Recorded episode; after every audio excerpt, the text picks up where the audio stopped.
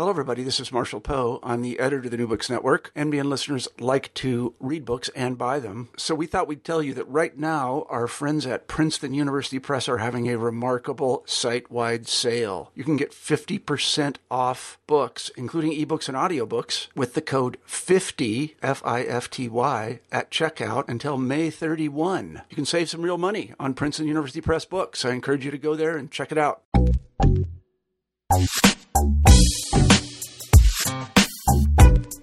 Social media is a phenomenon that continues to grow and be the subject of much consternation, commentary, criticism, and scholarly research. Attempting to truly understand social media communication practices and tools requires interdisciplinary analysis and the examination of the technology from the varying perspectives of the groups of users, developers, and experts with respect to the issues surrounding it. It also should include and look at the changes social media has and continues to bring to various fields, particularly with respect to professional communication. Jeremy Lipschultz, Isaacson Professor in the School of Communication at the University of Nebraska at Omaha and frequent blogger for the Huffington Post and Chicago Now, is here on the show today to talk about the impact of social media on various mass communications professions, many of which he discusses in his new book, Social Media Communication Concepts, Practices, Data, Law, and Ethics. Welcome to the show, Jeremy. Thank you. Hello great. So, what we usually like to do is start off with some of your background. How did you get to where you are? Isaacson professor in the School of Communication at the University of Nebraska at Omaha, blogging for HuffPo. What's up with that? When I was young, I started out in uh, radio and radio journalism, radio news in Illinois and Indiana. And then um, I went back to school, did a PhD at Southern Illinois University in a school of journalism. So I was very journalism focused uh, early in my career. And I came to Omaha in 1989. And it was just as things were getting very interesting with the internet. And the internet really changed my career. It really shifted me uh, away from my early interests in radio uh, toward what was happening online. Great, great. So I see you online a lot because I, I, follow you on Twitter. Um, but maybe, and I'm just assuming here, so is it your interactions on Twitter and various other uh, social media sites like LinkedIn or Facebook that drove you to write this book? Well, I think, you know, I was working a lot on uh, the web in the 1990s as this was developing. Mm-hmm. And our students were becoming very interested in the topic. We have a master's program in communication here at UNO. And so I was advising some theses that, that cut into these issues. So I had an interest. And then um, I think when things really began to change for me was in about 2009. Uh, I had joined Twitter uh, the year before, but I hadn't done a lot with Twitter in that first year. Uh, mainly, it was a lot of tech oriented people here in the Omaha community that were interacting.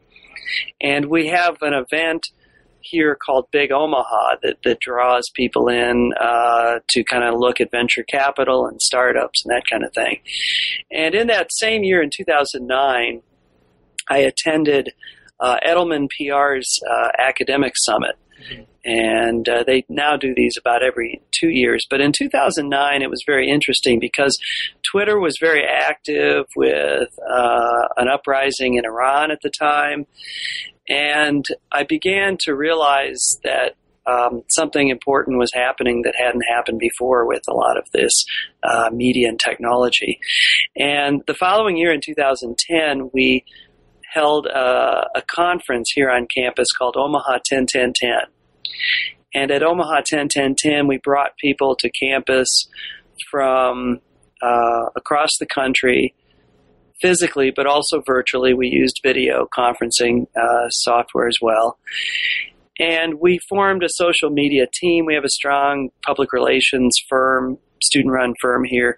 And so they formed a, a social media plan And we had probably 400 people attend our three days of events on campus. Mm-hmm. When we went back and looked at the analytics for the event, the reach was about 96,000 across the world wow. who had in some way or another encountered our, our content on Twitter. And so the light bulbs for me at that point really started going off in terms of the, the influence that is spread through social media, the amplification of messages, the importance of trust and engagement, and a lot of the issues that I cover in the book. Yeah. Now, you, you mentioned the terms influence, trust, and engagement. And in part of your book, you said influence and trust are key concepts for social media. And I was wondering, okay, well, first of all, what do you mean by that? But secondly, is that different now for communications professions than perhaps they were it was prior to perhaps the explosion in use of social media, but also just, you know, the use of the web in general? I think it is. Uh, you know, one of the things that, that we kick around a lot in just casual conversations is how would have 9 11 been different if Twitter and Facebook and Instagram had been where they are now, you know, how would that have changed uh, or altered the conversation? We had a mall shooting here several years ago, just right before these social media tools took off. And the same kind of thing, some of this communication was happening in text messages, but it wasn't so public as it is in a place like Twitter. So I, I think when communication becomes as public as it has become, and when privacy is altered because of this, um, it, it does change the nature of the communication. I think the other thing that you alluded to that is important is early on, a lot of the emphasis in the 1990s and even um, pre Twitter uh, had to do with what we would call academically computer mediated communication. Mm-hmm. So, you know, the killer app, the original killer app was email. And how did email, you know, affect people in different ways? And, and what were the issues with the, the richness or lack of richness in communication when you didn't see somebody face to face, for example. And, you know, we talk about there things like identity, interaction, community, and, and how we study those areas. And those remain important, but I think what has changed in recent years is that previous professional definitions, those, those old silos of journalism, public relations, advertising, marketing, etc., have all begun to blend and overlap in ways that are very interesting. Mm-hmm. Mm-hmm. I was, you know, one of my questions I had for you is have the professions been redefined? I mean, because if we think about it, um, on Twitter, for example, a lot of the uh, journalists are using Twitter to engage the audience, right? Tweeting out their uh, story links or links to their stories and just comments on various things that are happening right now or currently. And you think about it, but that usually used to be kind of a, a, job for a public relations person, right? Or a community relations person to do that kind of activity. So I'm wondering about the blurring of the lines, the redefining of the profession, and how actually, as a, a professor in a communication school, what that means for you in teaching students about this absolutely it's changed. I, think, I mean, I came out of an era in the 1980s when I was a radio news director where anything that, that crossed the line over into advertising or PR or marketing was frowned upon, right? Right. So we're very much past that place with, with the profession of journalism. And, you know, to the point where not only are journalists encouraged to drive traffic to their websites, what I think is coming uh, around the corner is what some people have talked about at places like Forbes, where there's an emphasis now on native advertising, is that journalists might even be paid not uh, with a standard check, but based on the performance of the content that they they generate. So that's a very different uh, game to play in a sense. So you have all of those factors going on, and then you know some of the things that I've talked about in the book are you know, what do you do about live tweeting as an event is unfolding? And we saw that recently with the shootings in the St. Louis area, mm-hmm. and you know the, the the inability in some cases to verify information, uh, the challenges related to that, and the the fact that uh, when events such as this unfold, people with political agendas will engage in the conversation and try to influence the conversation through what we would have traditionally called propaganda, mm-hmm. um, if not persuasion. And so, I, you know, I think I think all of that has an impact on journalism because it is more of a commercial pressure, uh, and I think in, even in the training, the lines are blurred.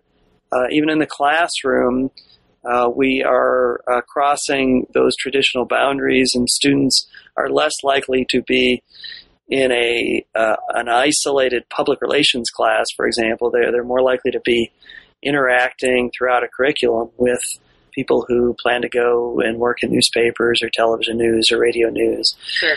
And then you throw marketing into the mix, and it's sort of a free for all because marketing is is the largest of these industries in terms of revenues but it's also the most diverse in terms of um, the, the, the best practices versus things that we might conclude are unethical behavior. And there's a there's a wide spectrum there. So I think it challenges everybody in this competitive marketplace to do the right thing, to to have good business practices, but also be successful. Mm-hmm. So convergence is no longer just uh, print and audio or video. It's it's convergence is uh, the money and the the editorial mixing together, right?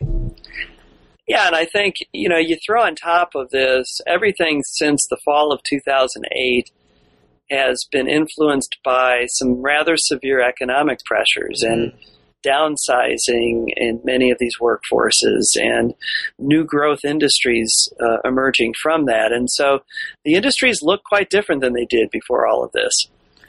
Now, we're talking about how uh, social media has influenced the change in media and also education for students going into those various professions. How has social media changed communication behavior? Communication behavior? Yes. Well, it's an interesting question that you ask. I just happened to be on another campus over the weekend, um, and I I don't normally spend much time in dorms, uh, but I happen to find myself on a dorm floor with a friend of our our, our son, and uh, we talked about this a little bit. That you know the the generation growing up is is always connected now. Mm-hmm whether it's through Facebook or Instagram or Snapchat or whatever the case might be, it, it's it's different than uh, when you and I were were potentially um, uh, experiencing that part of our lives. And so, I mean, I think what's different is that uh, people uh, don't handle silence well. They don't handle downtime and times for reflection very well. And I think that has uh, an impact on face to face communication. And, you know, it's the old uh, item that a lot of people have already talked about, which is you go out to dinner, can everybody leave their phones in, in their pockets and purses long enough to have a nice dinner and a nice conversation? It, it's really difficult to do. Mm-hmm. Mm-hmm. So, with the, the influx of all this information from various sources, from your mobile phone, from you know televisions in various different places and, and sounds and sites, but particularly from social media. How are you finding, or in your research, people able to sort through all of the mass of information um, to get to either the stuff that they find has the most integrity or that is just basically true. Um, how are how are people doing that, and how well are they doing in that?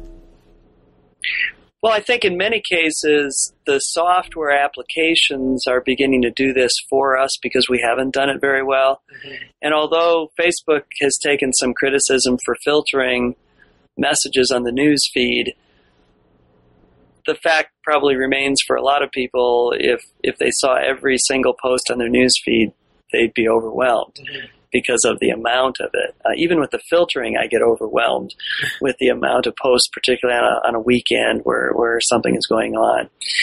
So I think that's happening at that level. Uh, I've been looking at mobile radio news recently and have a blog post in the works on this. Um, you know, in that industry, the apps are working to learn from what we like and uh, also doing some filtering uh, that, that leads us to not see the same stories or hear the same stories again, uh, but also to, to learn our preferences our interests. And and that there might be a good aspect to that. And like everything on the internet, it's paradoxical. The bad side is that we may, in the long run, have less common civic knowledge as a, as a public. And so, you know, if we're filtering based on who we are, you know, how do we cross those bridges and talk to each other, talk to people who are different than us if, if we're seeing different media content? I think that's the bigger long term issue that that is yet to be addressed. And and you know you see that with with what happened in Ferguson, where the polling data still shows, for example, the, the racial divides across the country sure. on how people see essentially the same event. They see it quite differently. So I think that's that's a worry long term is that we lose cohesion because of uh, of this. You know, the the hope going into computer mediated communication in the 1990s was that we would build these online communities and we'd stra- strengthen our sense of, of, of, commonality with our fellow people. But if, if all we do is sort of go off into a corner with people who think like us, mm-hmm. that maybe doesn't advance us as a society much. Sure. Now you're, you're starting to talk about something I wanted to ask you about as well with respect to the book, and that is theory, right? Our theories that we associate with technology, with communication and information, and you do have a whole chapter on theory, so uses and gratifications, diffusion of information, all these other theories. How are you seeing those theories actually play out on social media and the various social media. So obviously, Facebook is different from Twitter, or at least for right now it is, although Twitter is creeping towards Facebook a lot. But it's different from G Plus and different from LinkedIn. How are those different theories playing themselves out on this new media? Well, theory is important. Academics like to rely upon theory, but for a variety of reasons. But it, it clarifies our definitions sure. of the concepts, uh, so it clarifies what we're talking about. But the thing that theory does uh, when it's when it's helpful is that that it gives us a longer term view of what what we're observing. So we're making these observations, and if we make them without theory, in the absence of theory, it's really difficult to interpret what we're seeing. We can conjecture about that, but the theory really gives us direction to to interpret and and you know ultimately move beyond description to predicting where where uh, the social world is headed and mm-hmm. and what we can expect there. So, yeah, I have looked at, at some theories and, and certain theories. I remember as a graduate student in the 1980s, the late 1980s, there were theories that were almost dying on the vine that, that have really had a resurgence because of, of social media.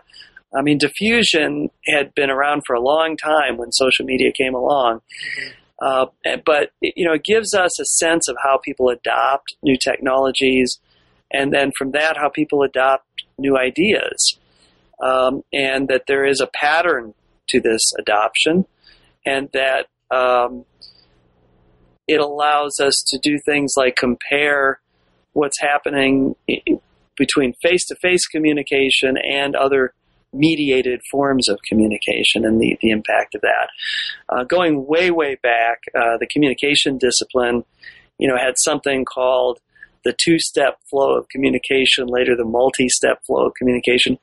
But if you go back to the 1950s and that research, it was really about influence, as we were talking about earlier. It was really about how personal influence and, and, and persuasion function in a society. Mm-hmm. Originally, those studies were, were based on a geographic community. But what online has done is created these online communities where where where influence and communication is exchanged, uh, and so you see an event that unfolds and interpretation of that event might be rather ambiguous about how, how to discern what you're seeing and hearing. Mm-hmm. And you might look to trusted sources, people who you've talked to before, to see what they're saying. So the, those opinion leaders are still important, but they tend to be online influencing much larger groups of people. Uh, what I think is really uh, fundamentally different uh, in the social media era is that in the traditional media era, you know, you had your personal social network of friends and family, uh, social groups in your community, and then you had the, the media stars out there, the people that the country looked to, the politicians, the celebrities, uh, those type of folk uh, as opinion leaders. Now, anybody with a following on Twitter um, can exercise that influence. And so the gatekeeping is much weaker than it was in the traditional media era. And so it does open the landscape to a broader range of influencers, I think. It extends our sphere of influence potentially to a much wider group of people. Um, but it, it, it, does run the risk of, of kind of filtering out the people who don't think like us. And so, in that way, um, it is both broadening and narrowing. So, you know, I come back to that word paradox, which I played with uh, in a book I did many years ago called Free Expression in the Age of the Internet, mm-hmm. where we were already talking about these concepts. Now, you talked about the idea of gatekeeping, which is a traditional, you know, you'll hear it in every mass comm theory course that you get. Is gatekeeping uh, no longer a function of the, you know, people think of gatekeepers as the institutional press. Are people now on their own with the gatekeeping? I know we talked about just a second ago about filtering with, uh, you know, some of the platforms, um, Facebook, Twitter now open actually opening the floodgates with putting people on your timeline that you're not following anymore, right? So is gatekeeping now the purview of, say, regular people and not institutions? Well, you know, it depends what your feed looks like. I've followed at sometimes over 2,000 yeah. accounts on Twitter. I'm back under 2,000, I think, but I'm, but you know, after Ferguson, I think I'm close to 2,000 again. Uh, I've, I mean, I've always seen um, tweets from people I follow retweeting something. Mm-hmm so they've been on the feed for a long time.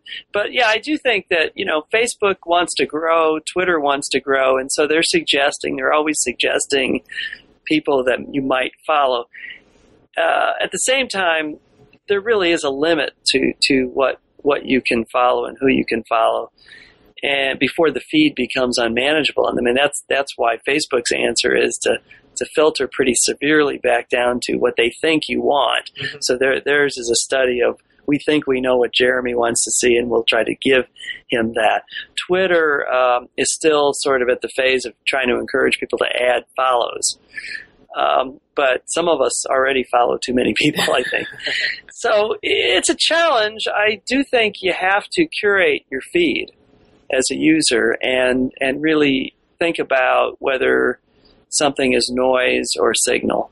And that go, takes us back to traditional communication theory too, right? Which was kind of schematic engineering signal to noise ratio. As the noise increases, the signal gets lost in that noise, and, and that's what happens on a Twitter feed uh, when things are very active. But um, these these applications don't make it as easy to to go through and you know unfollow uh, as it is to just click that follow button. So you, you really have to either use some software that helps you do that, or you got to spend some time uh, managing your feed. But it's one of those things that I think is we haven't really developed great norms, social norms that that help us with with how to go about this and there's a lot of trial and error I find. I don't know if you find that as well. Absolutely. Absolutely. You know, one of the things you say in the book is that social media involves human storytelling.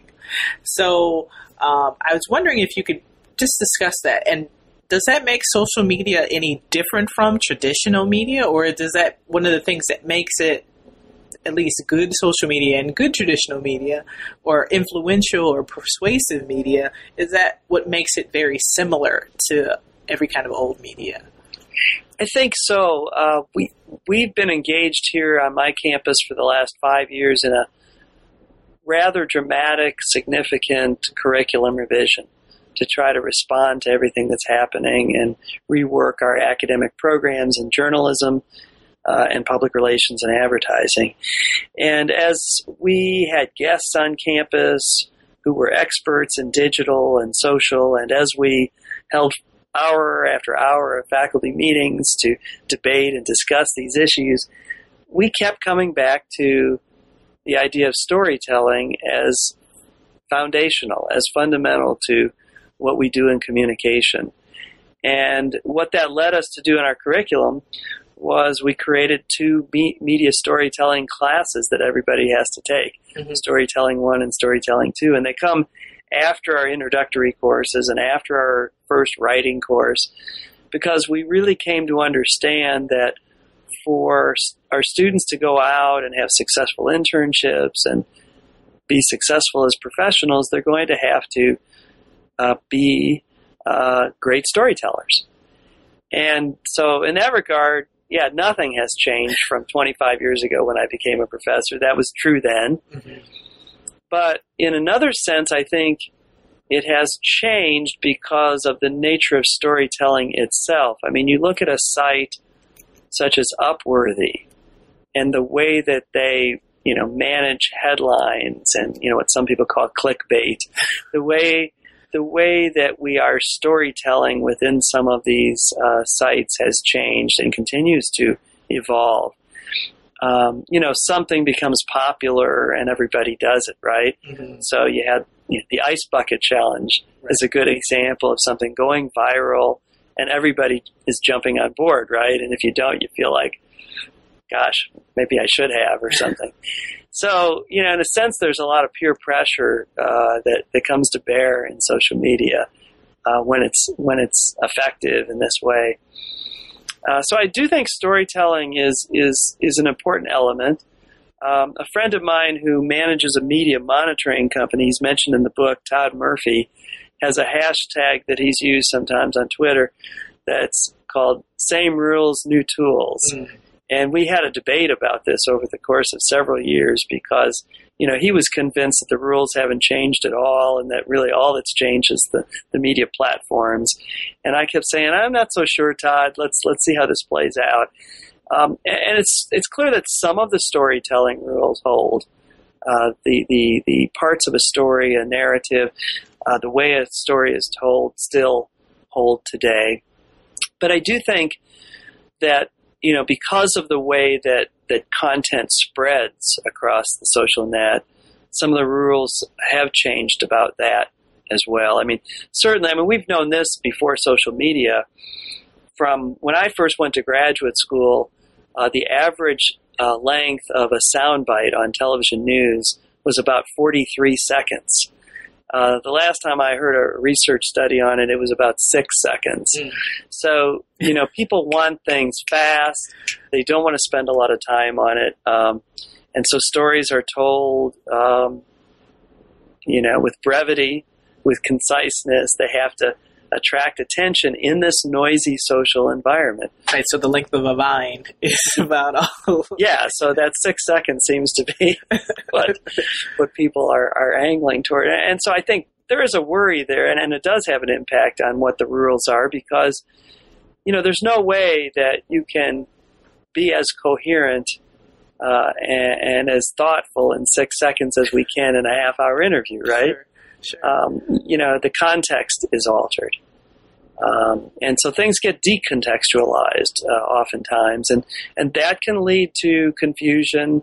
That can lead to uh, people jumping prematurely to conclusions.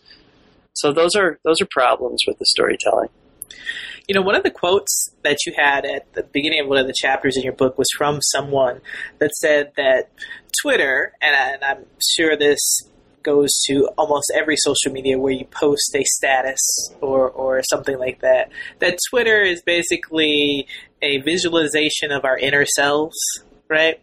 So I wanted to ask you about relationship formation and the importance of relationship formation um, that we see or visualize using social media, and the importance of that social media has been for relationship formation that's important for the various professions that you discuss in the book. So you have journalism, you have advertising, PR, and marketing.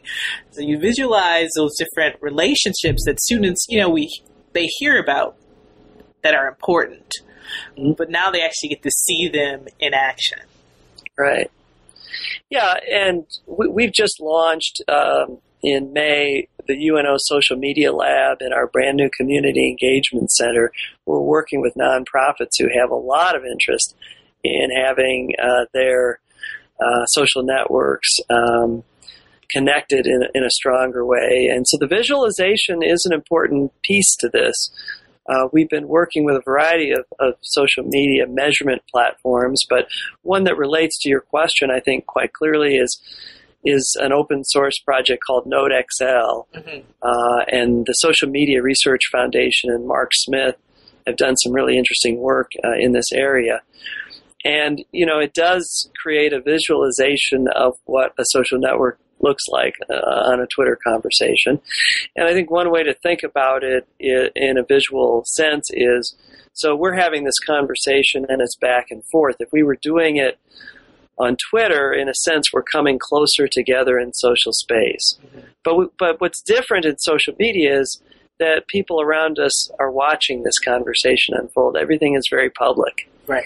Um, and so there might be a crowd that gathers around this conversation. It's as if we were out on the sidewalk downtown uh, having a very, you know, extensive, uh, elaborate conversation about an important social issue, and people start to engage with us. People want to be part of that conversation. Well, we can visualize that with these social networks and, and look at um, the inclusion or exclusion of people within that network. Uh, the degree to which it is, you know, really comprised of public and or private people, the, the interests of those people, the places that they work, the uh, content that they tweet in a given day, the links that they send people to. All of those things I think are important uh, elements that, that we learn from looking at those visualizations um, because they are very public and available. But I do think it does feed back, going back to theory, it feeds back into uh, our deeper understanding of what a social network really is about. And this, this, there's some theory related to social network analysis that dates back decades as well. Right. You know, that started in places like, you know, what happens in a classroom when we put a group of five students together uh, and another group over here of four students. Uh, you know, what does that conversation look like? Right. Well, uh, you know, we can sort of see this also unfold, you know, in a social media setting as well. And so the fact that it is public and it is something that we can visualize lends uh, um, some ability to to begin to understand um, what what's really going on in these conversations and you know what we can learn from a communication perspective when it when it goes well and it's productive, mm-hmm. Uh, and at the same time when people are flaming each other and it's very destructive to social unity. What's what's happening there? Who are the agitators of that conversation? What photographs or other rich media, you know, generate that spark? And so I think I think you're going to see a lot more interest in this going forward. Mm-hmm. So the book is Social Media Communication Concepts, Practices, Data, Law, and Ethics. What do you hope that your readers take away from the book? The, you know, if, if you step back and, and you look at kind of what's the larger argument behind this book, uh, I'm, and I think you, you've tapped into it in some of your earlier uh, questions. I'm making uh, an argument that what I have labeled social media communication is a distinct form of communication that both um, is informed by our earlier understanding of communication theory, methods, observations, and, and the like practices, but it also is distinct in its own in its own way. And And going forward, we have to give special attention to it as a different form of communication. Um, a, a really good example, I think, is when we talk to students, and I talk to some incoming students this summer that were in orientation about, you know, how they handle their personal brand. Mm-hmm. Uh, and what they're doing in social media and what employers are looking at when they interview you later for an internship or a job and how that can knock you out of the job you want if if the way you're presenting yourself in social media is quite different from the way you try to present yourself in an interview that people then do have a trust issue for example they say well i might not care about that post in social media but if it looks like this person is really presenting themselves quite differently in this interview then i start to wonder what else is different that I don't know about, and they don't want to hire that person. Mm-hmm. So we talk about personal brand and and the data that are out there, such as even the location of a tweet if they don't set their privacy setting, uh, and you know who they're interacting with and those kinds of things. And so it is a special form of communication that requires uh, a new set of practices that, that, that professionals need to, to, to use. But also, really, every consumer should know these things about social media. Because, you know, as you, as you notice at the end of the book, um, we get to, you know, what are the legal cases that are popping up uh, because when it goes wrong, basically. Right. Uh, what are the ethical concerns that we should all have as communicators? And then what you know? What about media literacy? What what should we know that we might not know? uh, when we operate in these spaces. Um, because, you know, one of the strategies you might be tempted to exercise, well, I'm just not going to go on social media. I'm not going to have any of these accounts. I'm going to uh, not do any of it because it's too dangerous. All these problems with it. Um, but then you really isolate yourself from this vibrant conversation. So, you know, is there a way to to understand to become uh, you know, literate in, in a social media sense, uh, and then develop practices that that put you in a better place. Um, and it's not always easy. We were working on a, a story that's going to be in our local media this afternoon at five o'clock on one of our TV stations. There's a young woman who uh, is uh, trying to become a model. Mm-hmm. And so, you know, she put a profile photo on Facebook, which, you know, profile and cover photos remain public uh, because of the Facebook terms of service. And she's somebody has lifted that photo and is using it in an advertisement. And she doesn't even know who this person is, and Facebook won't tell her uh, you know, who it is. She went to Facebook and said they shouldn't, you know, can you take that down? And they said, no, we won't do that. These are our terms of service. Uh, she went to the local police department and they said, that's not, there's nothing criminal here. We can't deal with it. You might file a civil suit.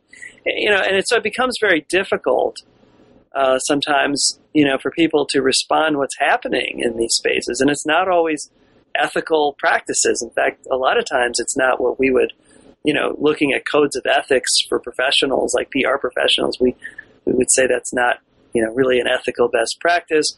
Uh, we might even look at the law and say, you know, in, in, in most settings, using somebody's image, that they have a legal right to protect the commercial purposes of that. But what, what's happened, you know, beginning with the internet and, and now even uh, extending with social media, is that uh, these these these old rules are being eroded. Mm-hmm. Uh, they're being blurred, and you know it had none of this has been going on long enough that we're getting enough case law to to really begin to define what are the new rules. You know, at a legal, ethical uh, sense. You know, people are are in the middle of developing these social media policies that I talk about in the book, mm-hmm.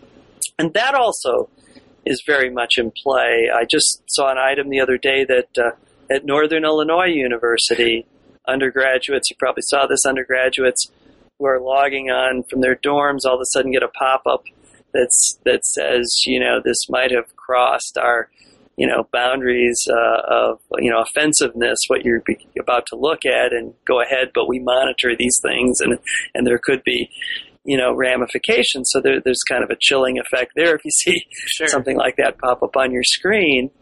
Um, but but it, it's it's a very challenging time, I think, for organizations to determine, you know, how much guidance, what is the appropriate amount of guidance uh, students, employees, others should be given, uh, how much we need formal policy or not, and then, you know, what happens when it's somebody's uh, you know formal job responsibility. For example, be a social media site manager, and it's their job to to to be in these spaces. How how do we um, create policies that work for them without severely restricting uh, our desire to maintain a value in free speech, free expression, mm-hmm. uh, maintaining the values of the First Amendment that we have in this country. So, you know, from a from an academic standpoint, it's it's a great time to be studying these issues. Uh, it makes our conversations, our discussion in class, very electric. Sure, because students understand the stakes. I think when we begin to explain these things. Uh, and it's it's you know we we cover history, but we bring it forward to you know what's happening now and why going forward in your life and your career this is going to be important. Mm-hmm. So, what's next for you? So, you have this book, you just published it, it's out now, available on Amazon, from the publisher, everywhere. What's next for you?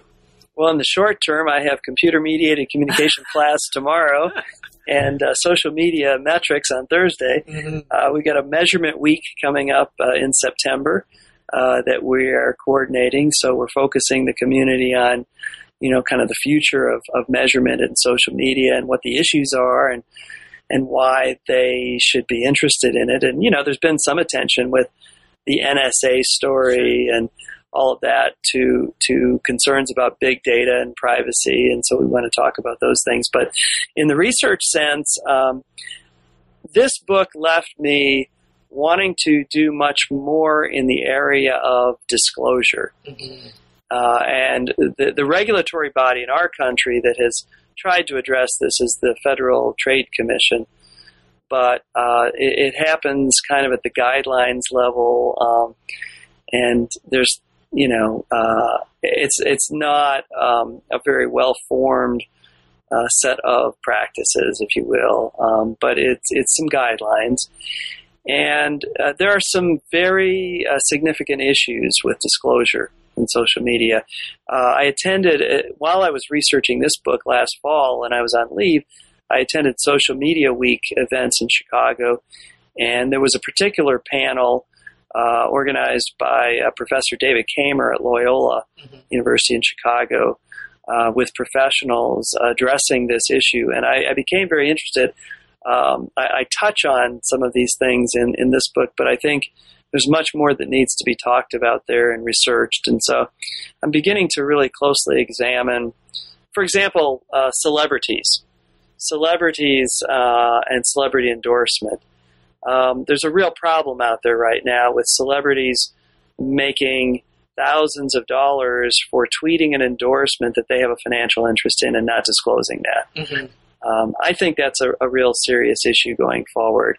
Um, people tweeting about interests of their clients, so they're getting paid to represent someone, but it's not very clear from the social media communication that they have this relationship.